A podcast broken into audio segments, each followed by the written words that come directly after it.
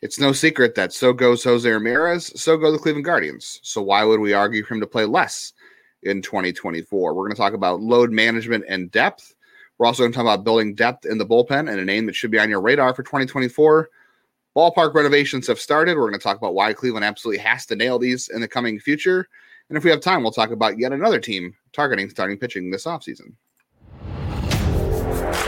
You are Locked On Guardians, daily podcast on the Cleveland Guardians, part of the Locked On Podcast Network. Your team every day.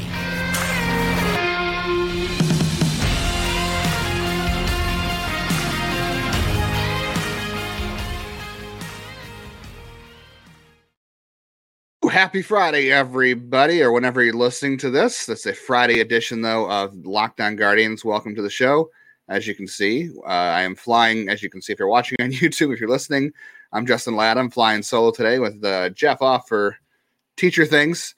Uh, I don't have a cat here to hit me. I don't have any pets. My wife's allergic, so uh, I don't know. Maybe we can uh, wish Jeff. Hope Jeff's doing well. If you're watching on YouTube, we have the little GIF up there of Jeff being hit by his cat uh, that a viewer made for us. We appreciate that. Uh, whenever you're listening, wherever you're listening, we do appreciate it. Uh, we are free wherever you get podcasts, and we have your team covered every day. If you haven't had a chance to subscribe on YouTube yet, uh, please do that. We Jeff responds to comments on YouTube every single day, and you see fun gifts like Jeff's cat swatting him in the face, even when he's not here. I made sure to upload that just for Jeff and just for all people who love cats.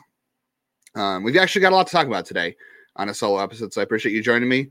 Um, load management in the NBA is kind of a hot topic right now, or it has been a hot topic. And of course, the NBA is trying to find a way to combat that for whatever reason. I know there's a lot of arguments about the science behind that and other weird stuff on that. So we're going to get into uh, why Jose Ramirez actually should play less in 2024. I know that that would make, that seems like a very goofy concept, but um, the Guardians like to zig when everybody else is zagging, and zigging in this case might actually benefit them in some ways. We're also going to talk about a reliever that uh, popped on one of my favorite writers' radars for 2024, which Jeff has brought up before, and I we should have talked about him before, and we should make more mention of him going forward. Uh, he said ballpark renovations have started. This is an important uh, thing on the Guardians list that uh, probably might be more important than we think, other than just aesthetics. And then, if we, like I said, if we have time, we'll talk about another team uh, targeting starting pitching this offseason. Like everybody's going to start targeting starting pitching. Let's uh, take a moment to stop arguing about when pitchers are taken out of games in the postseason. I know I had a lot to say on Twitter about that uh, on Thursday night. If you follow, but there's a good reason for that, and there's a good reason because it's depth and trusting the data and trusting playing the odds. Um, odds are Jose Ramirez. Look, he is 31. He'll be 30. He'll, he'll be 31 all of next season. He won't turn 32 until almost with the season being over. Hopefully, you know, playing in the postseason, he'll play a few more months at 32 next year. But he's going to be 31, and he plays a lot of games. He plays very aggressively. You know, he steals home. He tries to get in the lineup every day. He's gotten into a skirmish this year.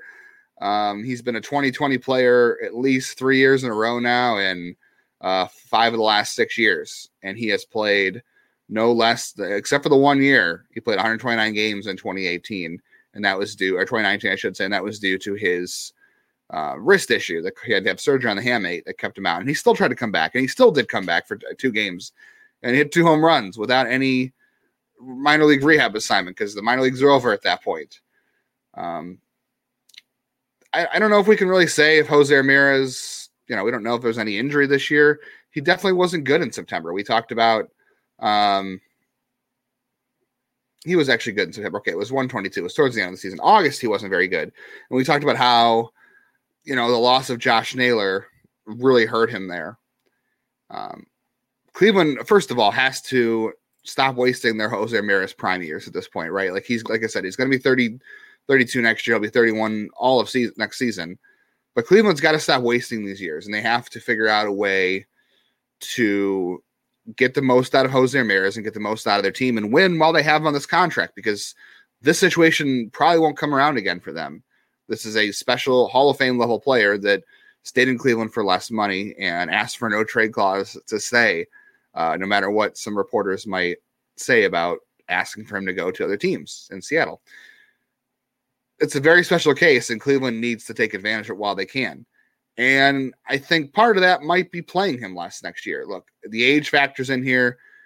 Jose Ramirez also has the body type that I don't want to say we know for sure whether or not he's going to wear down, but just looking at his body type, there's a good chance that he may decline quicker when he gets into his 30s. I mean, he did have a down year this year by his standards at a 123 WRC plus, uh, his lowest slugging percentage since his first year as a as a full timer in 2016. It was 462 and he really wasn't a power hitter. Uh, it's also his worst year by well the two year the, the 2018 struggle and the 2019 struggle. He had worse WAR just because of those offensive issues, but um, he played good this year. He just you know are there are there six seven win seasons left for Jose Ramirez at his, at his peak? I don't know if those exist anymore. Maybe they do, maybe they don't. What Cleveland really needs to do though is get the most out of Jose Ramirez when it matters. And that might be the postseason. And, and, and again, we're not, I don't want to say wore down this year, but at some point, Father Time is going to come for him, and the body type might not help, and the style of play might not help. We've seen it to other players that weren't even as good as him that, that it wears down. Cleveland needs to find a way to build depth to help Jose Ramirez play less. And I know it is hard to get Jose Ramirez out of the lineup. He talks all the time about wanting to play every day. He fights to get his name in the lineup. Um, but it might be best for the Guardians, might be best for the player going, or might be best for the player going forward.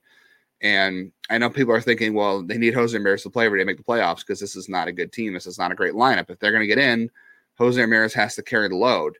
And yeah, they need to get in. They need to win, get in the playoffs. And I think they have the pitching to do it next year.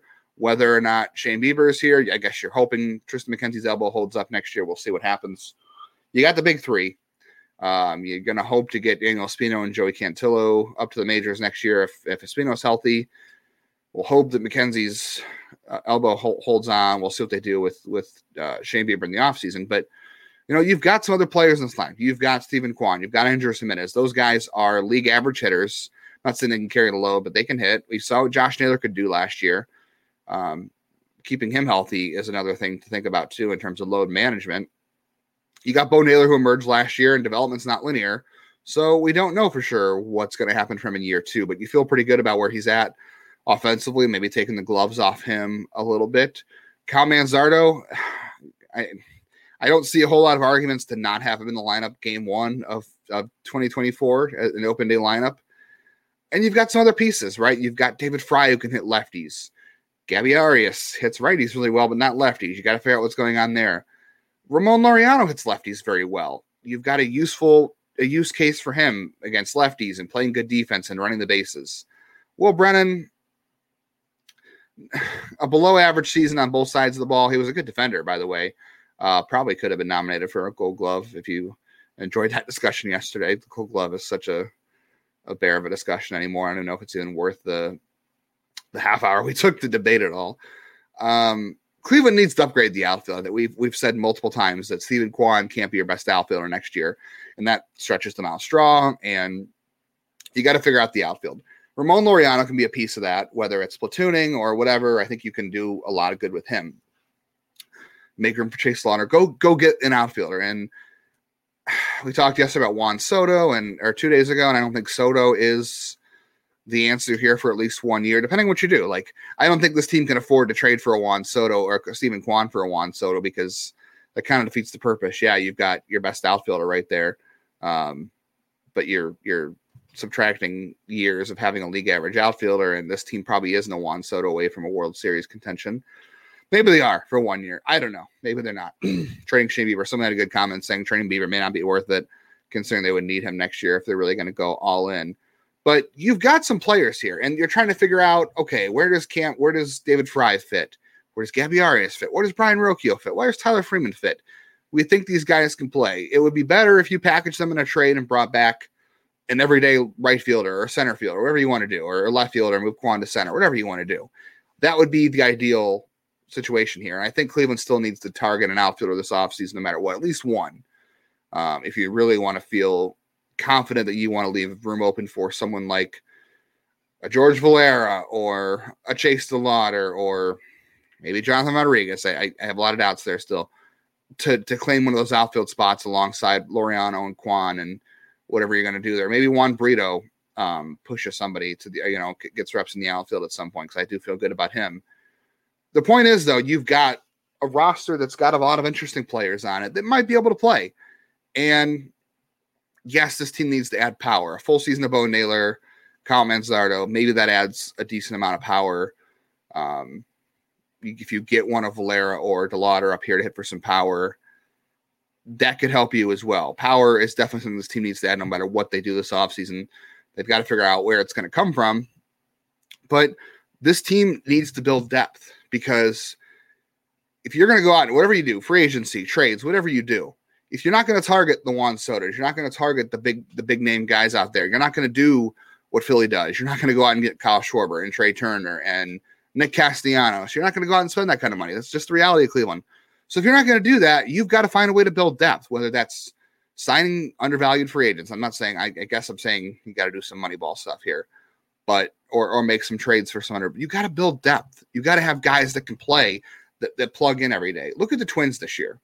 The Twins uh, had, let's see, one, two, three, four, five, six, seven, eight, nine. They had 10 players this year with the WRC plus over 100. They had one, two, three, four, five guys who were close to 90 or above, four that were above 90 that played. Their their worst player that played over over uh, 80 games was or 40 games was Christian Vázquez at 102. He was their backup catcher, even though they spent stupid money on him and didn't work. But they had guys like Kyle Farmer and Willi Castro and Donovan Solano and they called up Matt Wallner and Ryan Jeffers broke out and you know Joey Gallo had had a decent year despite the average. Michael Taylor had a solid year. They built depth. They didn't I, I know they were out in the first round of the playoffs. They had good pitching, but they got there by building depth. And if you're not a team like Cleveland, like I know they had they spent money on Buxton and he was hurt all year, and they spent big money on uh, Carlos Correa, who was hurt a lot this year, and quite frankly wasn't very good if you look at his numbers. That affords them a little bit there too. But if you're not going to go spend those big bucks, you've got two guys you spent big bucks on between Jose and and Giménez. Those are your two hundred million dollar contracts, just like Correa and Buxton. Thank God they don't have an issue like Buxton right now with that money. But go out and build some depth. You've already got the pieces here. Go out and find guys in the free agent market to build depth. The 2013 Cleveland Indians. Look at this. Um, Yan Gomes had an OPS plus of 131. Ryan Raburn 151 off the bench. Uh, those guys both played over 80 games. They had guys on the bench that could do the job and help you. And whether that's DHing Jose Ramirez more, I don't know how feasible that is with Kyle Manzardo and Josh Naylor playing the at bats. Um, Freeman, Rocchio, Arias can all play some third base, and hopefully you can get something out of them. It's risky. They, they, they may not be as good as you think they're going to be. I don't know. But Cleveland's got to get into the playoffs somehow. And I think a rested Jose Ramirez trying to take care of that body and trying to make sure he's at his peak when they get in the playoffs is so important. He's going to fight it. He's going to be kicking and screaming if you tell him he can't play 155 games a year, whatever it is. But Cleveland's best bet is to build depth, whether whether not, they can do that, whether or not Ramirez plays 150 games or not. But it's important for them to take care of their star. If they're not going to have the Kyle Schwarbers and the Nick Castellanoses and the Hart Bryce Harpers, they've got to protect their star. They've got to be able to build depth and they've got to be able to get him to play less games in the future and – take care of that body long term so they can have more bites of the apple with him and they can get some of these other guys to play and they can figure out if they're part of the future and if they can get them in, if they can do what they did a little bit in 2013. We're talking about more about bullpen depth and just building depth in general on a name you should be aware of for 2014. Don't think of a name for 2014. Think of a name for 2024. Speaking of building depth, uh, building depth medical in your medical cabinet is not a bad thing either. Uh, if you are one of those people who has a hard time getting doctor's appointments, who doesn't, it, it's hard to get in sometimes. Um, if you're traveling a lot, if you have a hard time, uh, sometimes you just get sick and it's hard to get to the doctor or hard to get to the pharmacy to get some some medication to get you through. Um, Jase Medical lets you customize the Jase case and contains five essential antibiotics. I know Jeff always talks about um, needing these things on hand for small little things that pop up. They can treat the most common deadly bacteria infections. And like I said, you can customize your case to add additional medications based on your unique needs. Um, they're constantly trying to expand the medical offerings, recent efforts. They've added a bunch of other stuff as well. Uh, like I said, if you're one of those people who's traveling, this is really good to have on hand. Maybe you have a kid. Um, kids always get sick. Um, or if you just like I said, you, you unprepared, maybe you can't get into the doctor, maybe you can't get to the pharmacy, maybe the pharmacy is, pharmacy is short on something. The Jase case has those five life-saving antibiotics for emergency use. So don't get caught unprepared and take control of your medical needs. Go to jasemedical.com, enter code lockdown at checkout for a $20 discount on your order. That is promo code lockdown at J A S E medical.com. Got two, I believe, ALC, ALCS and NLCS games are both going to be on uh, Sirius XM on Friday. So whatever you're doing on Friday, make sure you're tuned into those games uh, on your Sirius XM app just by searching for those. Okay, one of my favorite writers, uh, mostly because I used to work with him at Prospects Live. Uh, Geoff Pontes, who is now Baseball America, had a good article today about Orion Kerkering and and how the Phillies added him to their bullpen. Their bullpen's so deep, and you can see you need a deep bullpen in the playoffs. Uh, nothing new. We, we we know that from 2016, right? Andrew Walters, he wrote an article on. Uh, Jeff did wrote an article on relievers who could be the next Orion Kerkering, who's a guy who could fly to the minors next year and be on a pitching staff late in the year, um, very quickly. Andrew Walters, Cleveland second round pick last year, was on that list. I know Jeff's talked about him here on our draft streams and other things like that. We've kind of mentioned him. Probably should mention him a little more.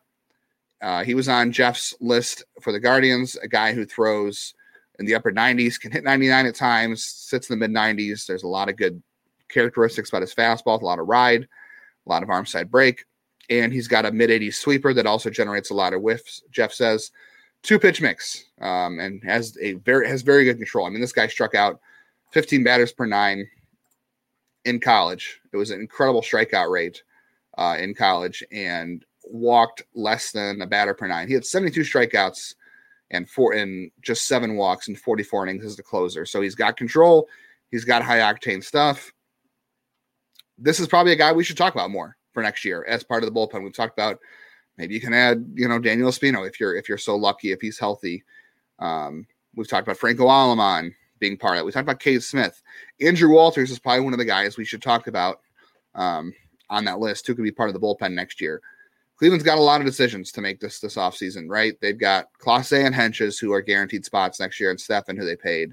Well, they didn't pay him a lot of money, but uh, there's some things to figure out with Trevor Stephan, as we've said on the show multiple times. Daniel De Los Santos, solid year. Uh, I don't I don't really know you want to bring him back or not. I mean, you might as well for the money it's costing. Uh, it's not a whole lot. You don't have a lot of depth in in right now on the 40 man roster. They could add Cade Smith. They're going to add Espino. Who knows when I'll be healthy? Uh, but they have to add him anyway. They don't have a lot of up and down, down guys. And Aleman doesn't need to be added till next offseason, and Walters is further down the line. But if Cleveland's lucky and they're in a situation where they need to add bullpen, you know, I used to say, like, I always, I'm always in favor of adding relievers in the offseason if you can find good fits. Uh, you know, and Del Santos was a great, a great um, story for this, right? He was undervalued and Cleveland found some things to fix and it worked out very well for them. And, and Cleveland's good at doing those things. And they should always do those things. Running back a bullpen, as we saw this year, is almost never a good option because you can never guarantee the success year to year. And, you know, they had hiccups this year. So, you know, you might like to think that, okay, next year they'll be better. But, you know, Nick Sandlin and, and Eli Morgan proved a little untrustworthy at times. Obviously, Stephan did too. I think Clase had a lot of fluky things happen to him, but he'll be fine. Uh, James Karinchak, I have no idea what's going to happen with him. I think he's a non-tender candidate, but he's not going to make that much money, and I don't know. But it, you know, I like I'm in favor of trying to add someone externally young. I'm not saying go out and spend money on a free agent reliever because that never works, or someone who is just maybe coming past their prime. But I'm in favor of of adding options to have just in case things go wrong. But internally, I'm actually kind of excited. I think that Franco Aleman can be one of those guys. I think Cade Smith can be one of those guys. I think we need to start talking about Andrew Walters as one of those guys too. Jeff is very smart. Geoff Pontes, uh, Jeff Ellis is smart too, but Geoff Pontes is really smart. He's really good at what he does and knows the data, knows the guys, talks to the right people in the industry, um, sees these guys pitch. He's got a lot, a lot of years doing it Prospects Live and now Baseball America. I, I was excited about Walters before, and I think I'm even excited, more excited about him now that's a guy that that could be part of the bullpen mix. You know, if things falter next year with whoever, if it's De Los Santos or Stephan or Sandlin and and Morgan. Like that's three guys potentially. I think one of those guys, whether it's Aleman or Smith or or or Andrew Walters, I think one of those guys could emerge as a legitimate bullpen weapon for Cleveland next year, and they're going to need it. They need depth.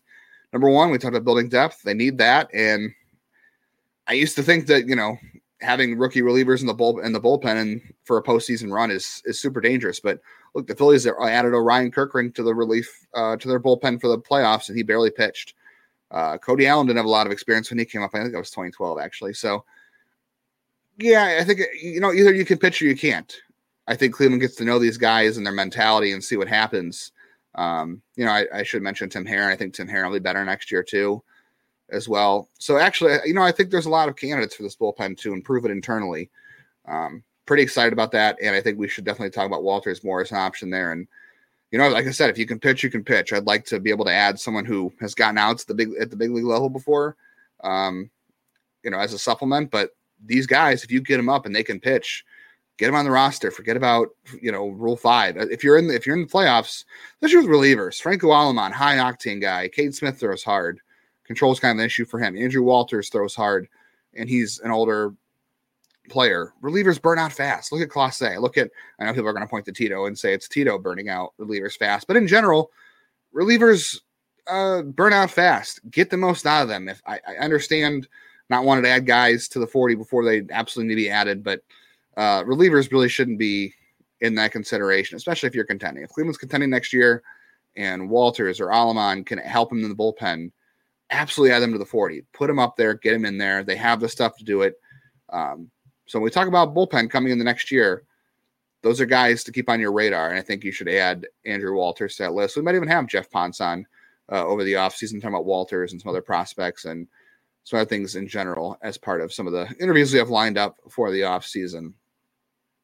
We're going to talk about the Guardians ballpark re- renovations coming up right now and why it is so important for them to get it right. If you get your picks right on Sleeper, you can win up to 100 times your money on cash on daily fantasy baseball. Shockingly, no home runs hit in the Phillies Arizona game. That was a great game. Um, hope you didn't take the over on innings pitched by Brandon Pfaadt. Such a controversy right now.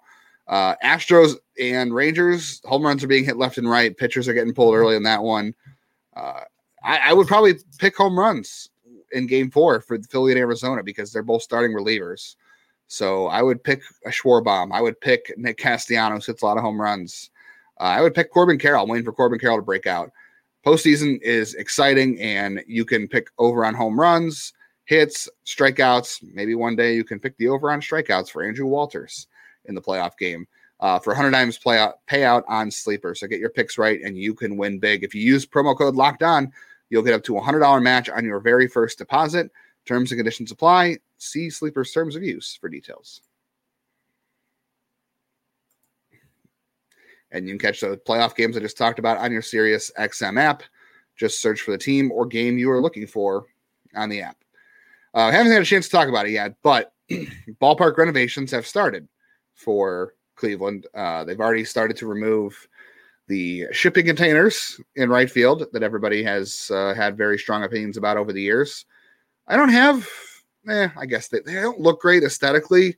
They're kind of fun though. They, they did give Cleveland kind of an advantage in the playoffs. They were loud and fun to make noise with. And as you can see in Philadelphia, if you're watching, they do a great job of, of making that ballpark loud and fun. And they don't have that kind of thing, I guess, but uh, maybe it's more organic in Philadelphia. But the Oscar Gonzalez walk off against the Yankees, saw the videos for those. It was loud, not necessarily because of shipping containers. Anyway, I did I did think those gave Cleveland an element of of noise that uh, you don't see every day. But it's going to be good. They're gone. They're already taking those out.